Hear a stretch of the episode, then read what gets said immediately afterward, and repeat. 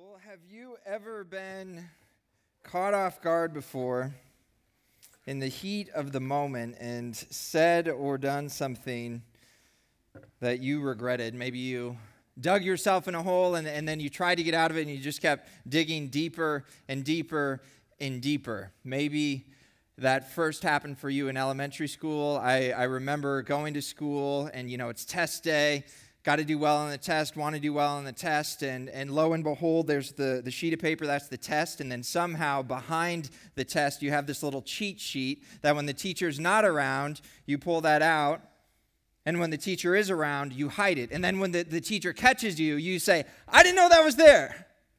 Elementary school, I never did that, of course, but the students around me doing that in the heat of the moment. They're, they're not just sinning by cheating, they're, they're not admitting the wrong even if all the evidence is in hand and they've been caught. And so when we're younger, it's typically more innocent, but, but still that sort of thing. When we go to college, I, re- I remember uh, the school that I went to, many of the kids uh, that, that I was in class with. When went to a Christian school, we said when we go to college, we want to be faithful believers. We want to stay true to the word. We want to keep forward on this path to following Jesus and SALT students, you might be able to relate to this, but then you get to college and you get to the social pressure of the weekend, and there's parties. You get to the social pressure of the weekend, maybe there's a float trip, and, and you attend these things, and you, you think, well, I'm just going to attend. I'm not going to do anything. Like, I'm not going to do that. And then you get in the moment, in the heat of the moment, you give in or maybe it's in a relationship it's the, the late night pressure cooker of i'm in this romantic relationship and the relationship's going so well and i should be home now but but it's probably fine and i'm not going to break any boundaries. Maybe i will. And, and then you you choose to. And then you regret that and, and you you feel that guilt and that shame of going backwards of the direction that you wanted to go. Or, or maybe you're not in that season of life, and, and as a parent or in the business world, you've had judgment calls that you've needed to make, and you try to make them in, in good faith when, when it's under the gun and the pressure of the moment, but maybe you say or do the wrong thing, and, and you burn a bridge with a client, or you burn a bridge temporarily with your spouse because you let something slip. I think we all have done that before. In the heat of the moment, we have really good intentions, but in the heat of a moment, we say or do something that's contrary to what we believe or contrary to what we would want to do. Whether it's because we're tired or we're frustrated or we're just in, in a season where, where God's not feeling near or we're not with community, we start saying and doing things that go against our convictions. As we look at today's text, as we look at Peter, we have to go into this time admitting that we are Peter. There, there's no difference between me and you and Peter in this story because Peter, a good intentioned man, trying to seek after the Lord and be faithful in his walk, he has a moment followed by another moment and another moment where he's denying Christ. He fails, he fails, and he fails again. And so this morning, as we continue in the journey of Jesus going to the cross, we're going to be looking at the story of Peter and his denial, where a good man fails and denies the faith. And so, up on the screen, there will be a, a breakdown of the outline, the direction that we're going today. Uh, the, the title, the topic is Peter's denial, fear, shame, and facing the madness of the moment. Because we've been in the madness of the moment, we can understand what that's like when we're in fear, when we're in shame. And so we're going to be looking at three things within this text. First, we're going to look at the hard facts. What all happens in Peter's denial? This is where we're going to spend most of our time together. In the first point, just breaking down what takes place. And then, secondly, we'll be looking at Peter's history. Why does Peter's past matter? What does his past have to do with how he's acting in the present? And then, third, we'll look at the heavenly gaze. How did Jesus look at Peter in light of what he does?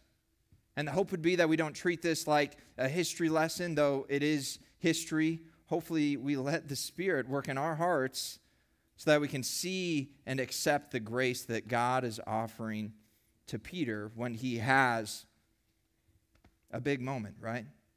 And he fails, he drops the ball. And so this morning, hopefully, we are reminding ourselves that we have a gracious God. And so I'm going to pray for us and we'll begin to walk through John 18 together. Lord, we, we do come here humbly uh, every week knowing that you are God and we are not, and you are big. And, and God, we, right now, just as we open up your word, we ask that you speak to us through it.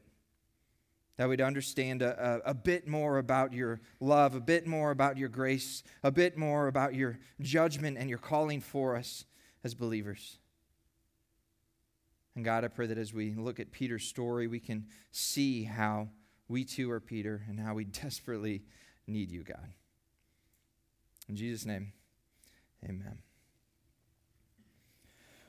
Well, you can go ahead and turn to John 18 if you're not already there from the reading of the word. And as we begin today, before we dive into the text itself, um, we're going to have a couple maps up on the screen and kind of just remind ourselves of where we're at so far in the story. And so, the last probably 10 weeks at Anthem, we've been covering a 12 hour window called the Upper Room Discourse. So the disciples, they're, they're enjoying Passover. They've been with Christ. They've been in this upper room, as you can see on the left side of the map, which would be like southwest Jerusalem. They've been gathered with one another. Jesus has been encouraging them. He washed their feet this evening. He's challenging them, he's giving them instructions. He's saying a lot of things that they understand, but then he's also saying things that they don't understand.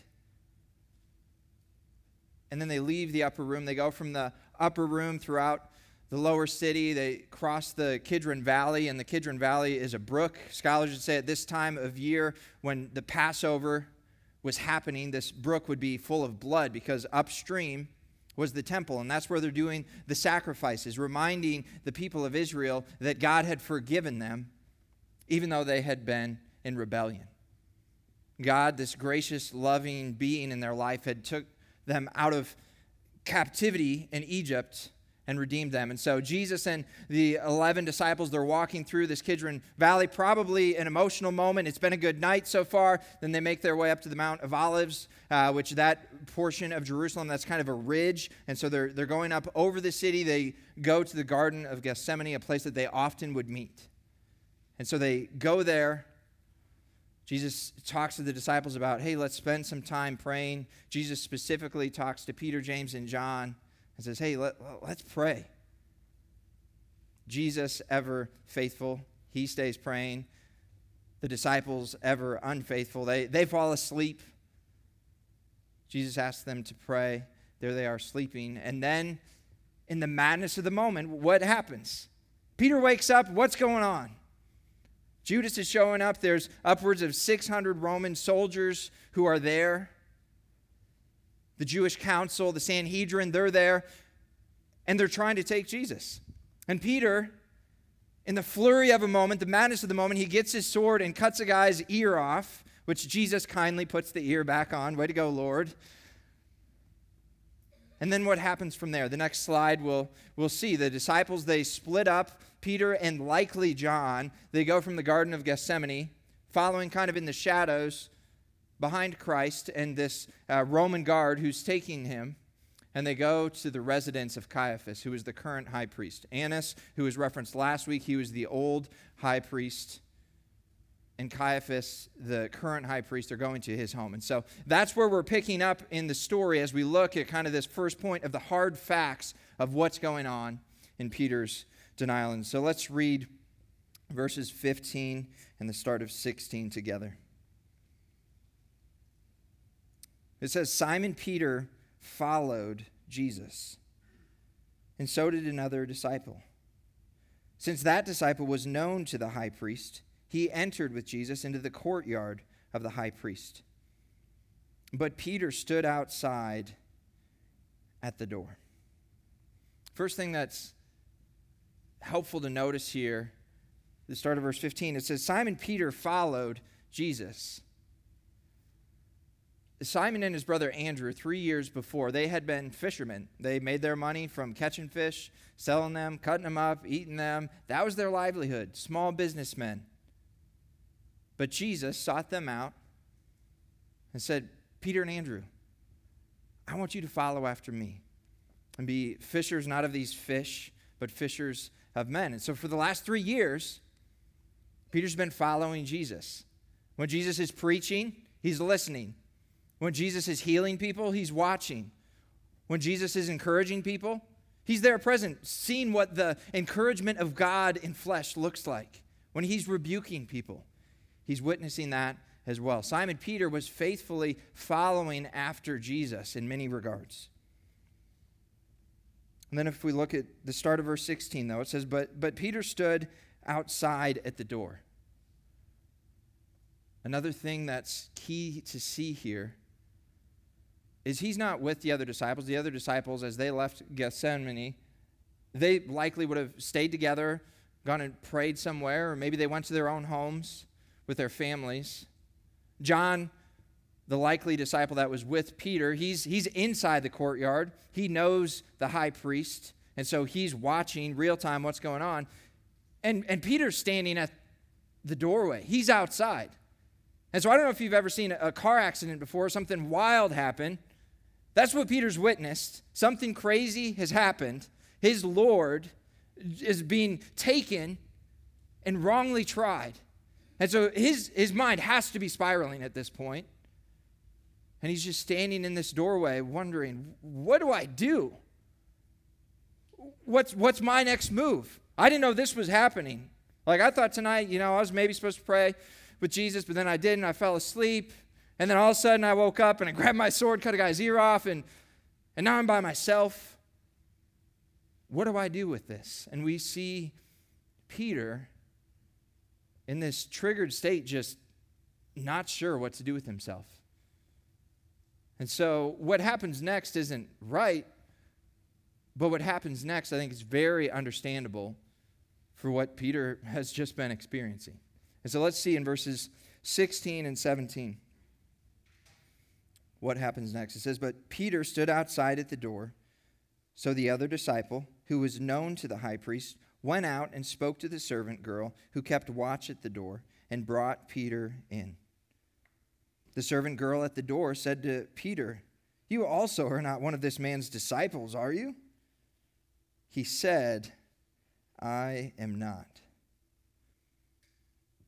This servant girl at the courtyard likely would have been serving Caiaphas in his home on a regular basis. She's just guarding the door. She's doing her job. She's present there.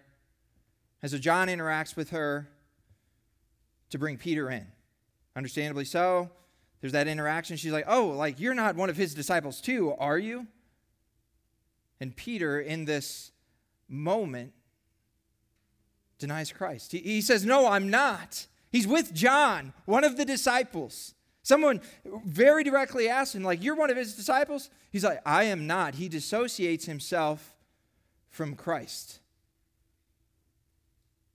And seemingly, he's, he's beginning his journey of denial and the domino effect or snowball effect of sin for Peter continues. He lets fear of man in the moment be a snare. In, in, Proverbs, there's a verse that I think very much was going on in Peter's life. It says, The fear of man lays a snare. Peter was in this position where he was caught off guard. He was asked a question, and he made a mistake and he denied Christ. And laid in that snare, he's now caught in his sin and he has this choice do I continue this narrative and say, yeah, I'm not a disciple of Christ? Or do I fess up and, and tell him, like, yeah, actually, if they ask me again, I, I better tell him? What he does next isn't surprising either. He's in this environment to fail, and I think he goes from, from bad to worse because of his choices. It says, Now the, verse 18, now the servants and officers had made a charcoal fire because it was cold, and they were standing and warming themselves. Peter also was with them, standing and warming himself.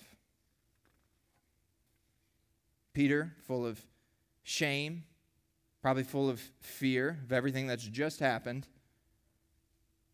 he's trying to hide He's trying to culturally blend in as well as he could.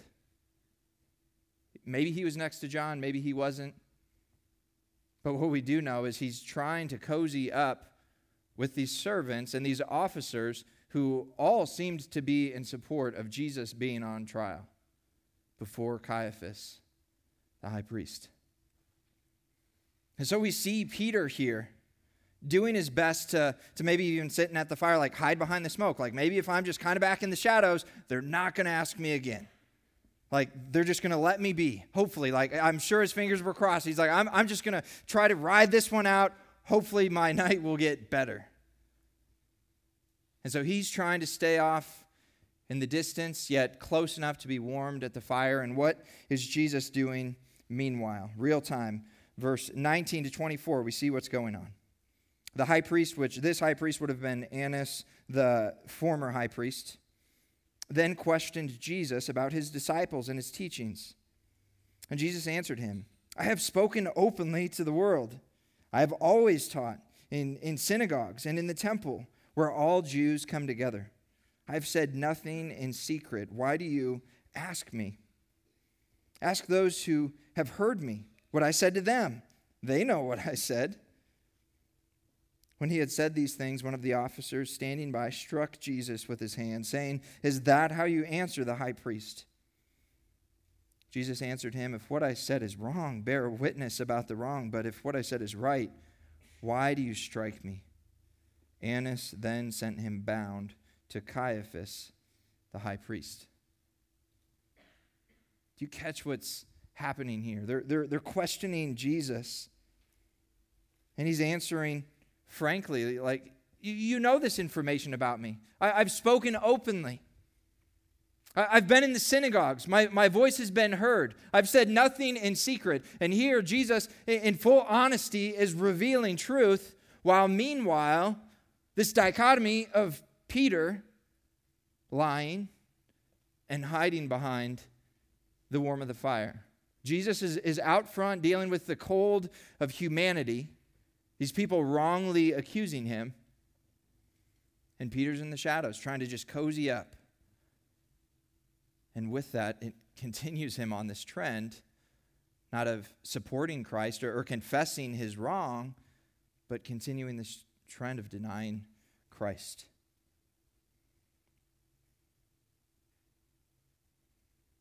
Let's read verses 25 to 27 to see those denials. Verse 25 it says, Now Simon Peter was standing and warming himself. So they said to him, They're approaching him again. You also are not one of his disciples, are you? He denied it, and he said, I am not. One of the servants of the high priest, a relative of the man whose ear Peter had cut off, asked, Did I not see you in the garden with him? Like, this guy sounds like he was there. Like, you look familiar. You were the sword guy. Peter again denied it. And at once a rooster crowed. Peter's night so far had included him interacting with Jesus in the upper room. Jesus had washed his feet, had shared a lot of words, they'd shared a meal together. And so far, he's had a pretty rough night since then, right? He's cutting off a guy's ear, then he's following Jesus in the shadows down to this home of Caiaphas, standing in the doorway. He denies him once he's kind of called into the courtyard. He's hiding in the shadows, just trying to culturally blend in, which that happens often when we're in sin, just trying to fit in. And what does he do? He, he denies him two more times. In, in Matthew, there's more details that we can see on this account. In Matthew 26, it says, And when he, that's Peter, went out to the entrance, another servant girl saw him, and she said to the bystanders, This man was with Jesus of Nazareth. And again he denied it with an oath I do not know the man. After a little while, the bystanders came up and said to Peter, Certainly, you too are one of them, for your accent betrays you. Then he began to invoke a curse on himself and to swear, I do not know the man good intentioned Peter is denying Christ from every angle and every motive. He's, he's living out of fear, he's living out of shame, and now we see him just this amplified anger. And he's like, I don't even know the guy. Like, leave me alone. I, I've said my words, and I'm sticking with that. Says he invokes a curse on himself. He makes this oath I don't even know him. He digs himself deeper into this new narrative that he had started just that night. So these are the hard facts that we see about Peter and his denial story. Hard facts that we might try to push away and say, yeah, we'd never do that. But if we think about it, hard facts that we too would be in that same spot. And so, what does Peter's past have to do with his storyline? As we look at the second point of Peter's history, why does Peter's past matter? We're going to look at three other passages in the Gospels that are outside of this text to see what had taken place before this moment so that we can learn and understand more of like how did he get to this spot of just willfully denying Christ. And so let's read uh, this kind of first piece of history from Matthew 16, 21 to 23. And so we're rewinding the clock, seeing Peter interacting with Jesus. From that time, Jesus began to show his disciples that he must go to Jerusalem and suffer many things from the elders and chief priests and scribes and be killed, and on the third day be raised. Amen. And Peter took him aside, and this is Peter rebuking Jesus. Took him aside and began to rebuke him, saying, Far be it from you, Lord, this shall never happen to you. But he, Jesus, turned and said to Peter, Get behind me, Satan. You are a hindrance to me, for you are not setting your mind on the things of God, but on the things of man.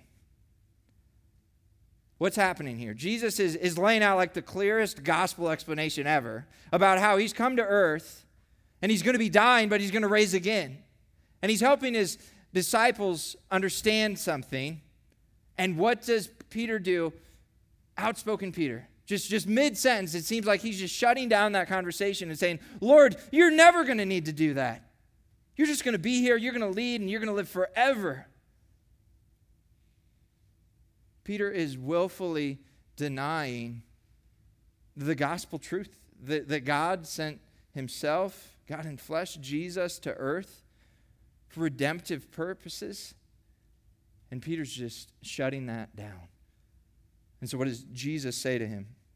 Get behind me, Satan. You're setting your mind not on God, but on man. It's an important piece of Peter's history to look at. Peter willfully denied God's plan because he was trying to make his own. He set his mind on the way of man and not the way of God. And that's how we find ourselves in a place to deny Christ, right? When we're trying to write our own plan. When our past is filled with relying on our plan and not God's, we put ourselves on a path to deny Christ. Right? Like, think of the different seasons of your life when you've been walking in darkness. If you're, if you're a Christian, reflect. When were those times? And during those times, were, were you trying to run out God's plan? Were, were you in the Word, trying to just faithfully serve? Or was it a season where you were trying to write your own book, you know, like the, the book of Scott or the, the book of Josh, the book of Nick? He's not trusting in God's plan. The second passage that helps us understand more about Peter's history is in John 13. And so this would have been at the beginning of the upper room discourse. So this would have been the same night, just earlier, an interaction between Jesus and Peter. Simon Peter said to him, Lord, where are you going? Jesus answered him, Where I'm going, you cannot follow me now, but you will follow afterward. Peter said to him, Lord, why can I not follow you now? I will lay down my life for you. Jesus answered, Will you lay down your life for me? Truly, truly, I say to you, the rooster will not crow till you have denied me three times. Jesus, the, the great prophet, is trying to tell Peter what he's going to be doing, how he's going to be turning his back on him. And Peter's saying, Lord, I would never do that. If anything, like I'm not denying you, if anything, I'm going to sacrifice all of myself for you.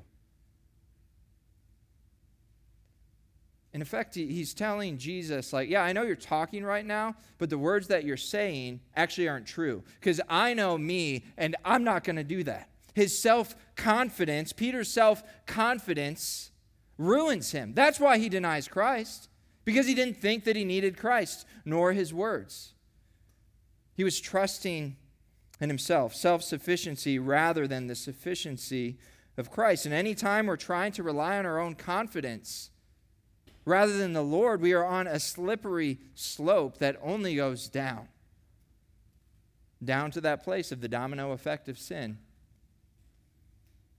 So, where Peter's at right now, it makes sense. That's, that's, he's listening to only his own thoughts. He's looking at only his own plan and he's disregarding Christ. He, he may love Jesus, but he doesn't love Jesus in the things that he says at certain times. And that's why he's acting out of this self sufficiency rather than sufficiency in Christ. A third aspect of Peter's history, and this is within the last two hours of the night, that's helpful to see is in, in John 18, 8 to 10. And so this is while they're in the Garden of Gethsemane. The officials have just approached Jesus, the officers, they're there, they're present. And Jesus shares some words.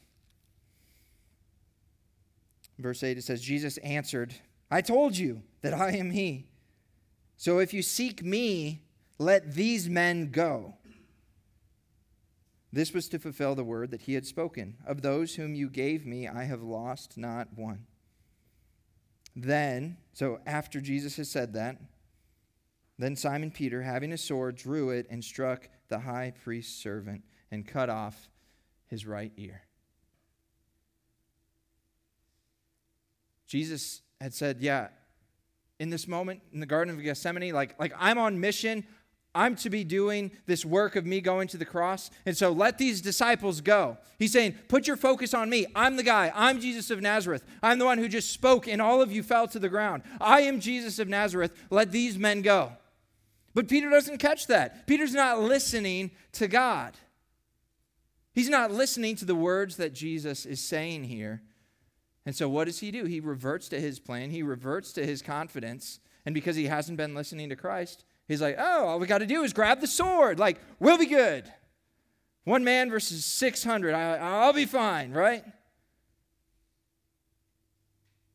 So when he's denying Christ hours later, it didn't come out of nowhere, did it?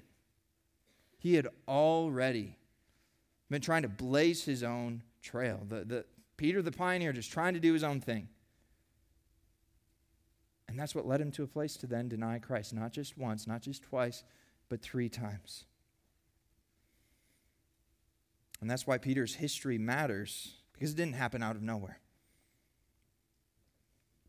Although he seemed like a, a good man and a man with Christ, which in part he was, he actually was already on this path that was leading to abandonment of Christ.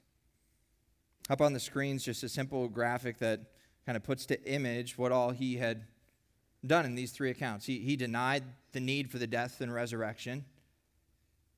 He denied Jesus' claim that Peter, he would later deny Christ, and then he denied Jesus' request in the garden for his disciples to go. And this is just part, a little part of Peter's path to denial. The denials before his denials were deep and they're wide. We, we could spend time looking at Peter in Scripture seeing where this man stuck his foot in his own mouth, not thinking before he's speaking. The second we reject the gospel, the second we stop listening to God, we put ourselves on a path to be denying Christ. One interesting thing that, that Brandon mentioned uh, in conversation after the last service was he had pretty specific prayers for himself and the disciples to be praying in the garden. Peter had asked that they would be praying that they wouldn't be tempted. And what did Peter do? He fell asleep. He was relying on himself. And he didn't go to God with his evening. And that's what happens in our life when we don't go to God with our evening, when we don't go to God with our life we find ourselves in a spot where we're living in denial, either by word or by deed. We're living in denial of Christ because we're just trying to, to self project ourselves into our life and, and disregard God's mission, disregard God's plan. And so Peter denying Christ from the outside seems like a surprise, but the more we look at it, it makes sense. And so, what did Jesus make of Peter's denial? Like, what did Jesus think about all of this stuff that he knew about that was going on with Peter? How is he looking at Peter in this? We, we don't see it in the John account, but if we turn to Luke 22, this will be on the screen as well, we, we see a little bit more of the story. How does Jesus respond? Luke 22, 59 to 61, it says, And after an interval of about an hour, still another insisted, saying, Certainly this man was also with him, for he too is a Galilean. But Peter said, Man, I do not know what you are talking about. And immediately while he was still speaking, the rooster crowed, and the Lord turned and looked at Peter. And Peter remembered the saying of the Lord, how he had said to him, Before the rooster crows today, you will deny me three times.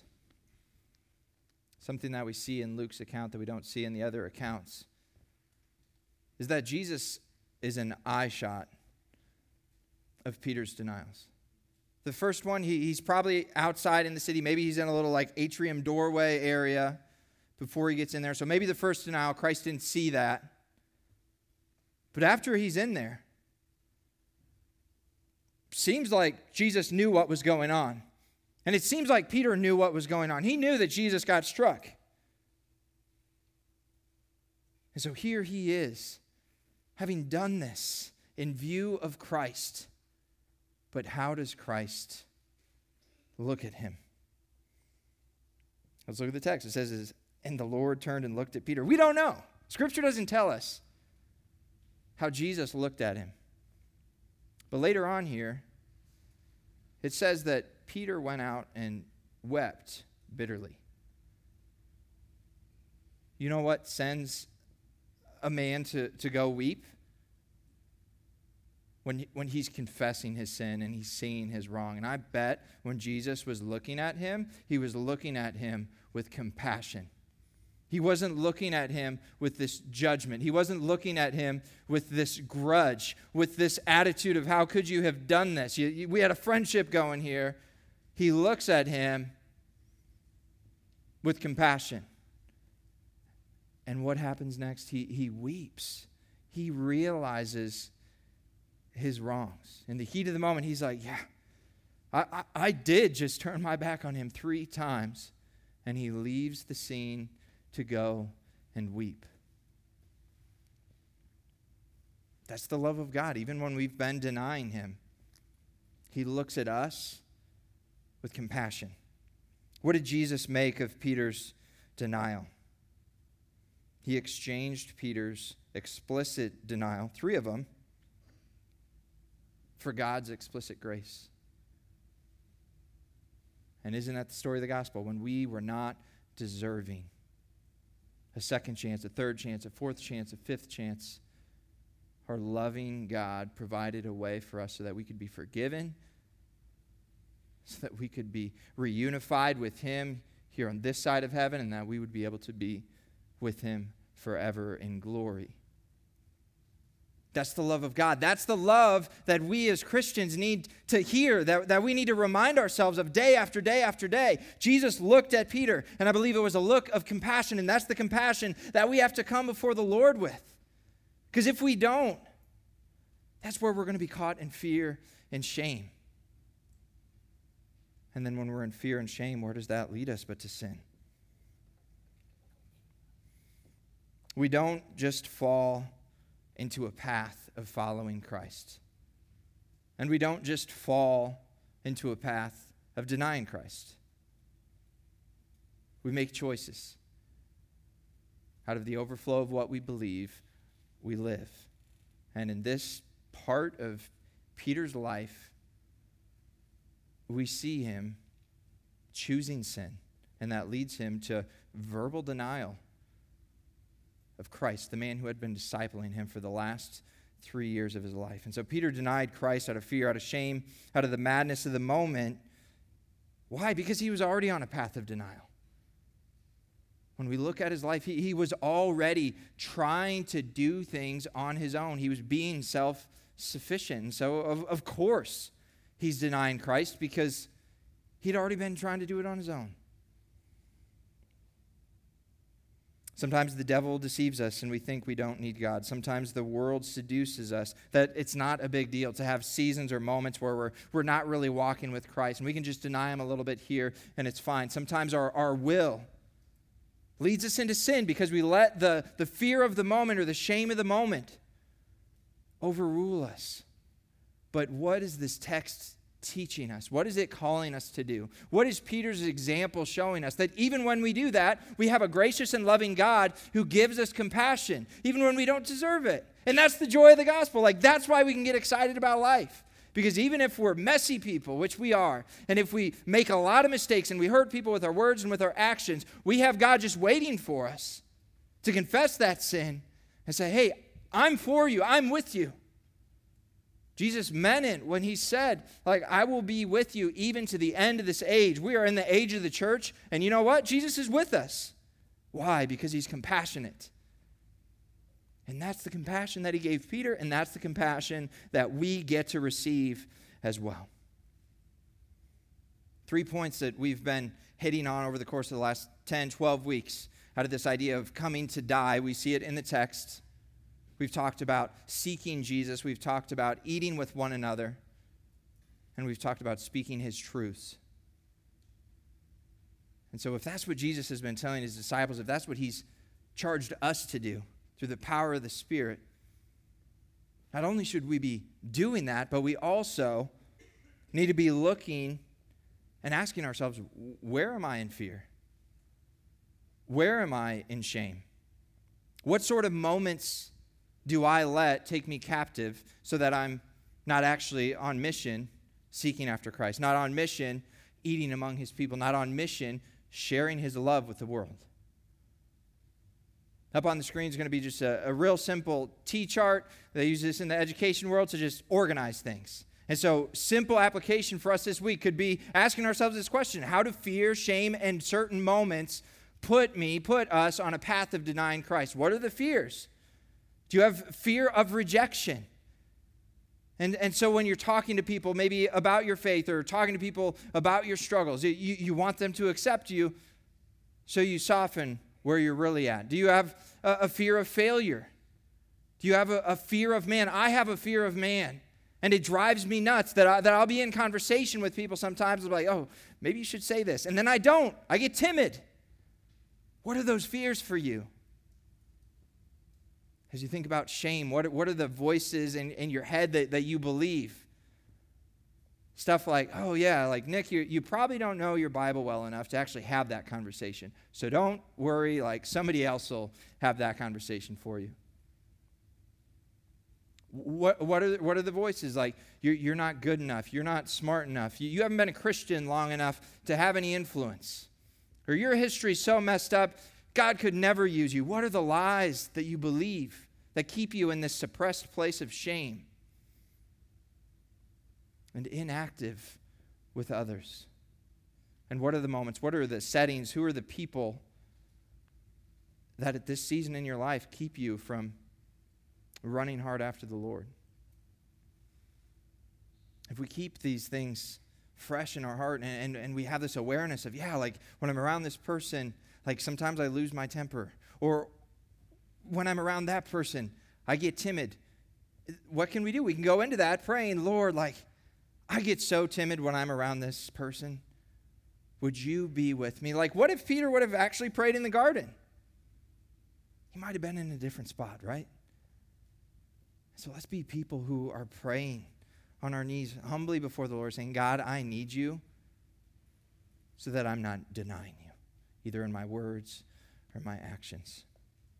Proverbs 29 25, I think, leads us back to Christ and is a good spot to land this morning. The fear of man lays a snare. So when we're living in, in fear, we're caught.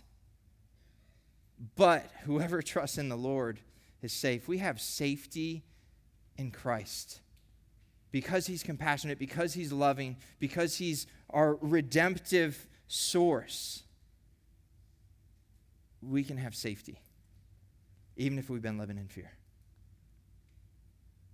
So I'm going to pray for us. And as we end, just hold on to that. Like, if I'm trusting in the Lord with this thing, or that feeling, or that moment, or that mistake, I'm going to have safety with Him. Let's pray. Dear, dear God, I just thank you for the encouragement that we can see through this broken man's story. God, I, I love looking at stories in the Bible that help me see that, that humans make mistakes and, and humans desperately need you. And God, I pray that we wouldn't try to be self sufficient, but that we would admit that we desperately need you. And that if we've been in a season for a while running away from you, I pray that we would surrender that to you and see that salvation is in you, Lord. God, I pray for all the, the individuals in this room as they're going into their weeks. God, would you work through them, through the work of the Spirit, and, and would words from John remind them that their sufficiency is only found in you. In Jesus' name, amen.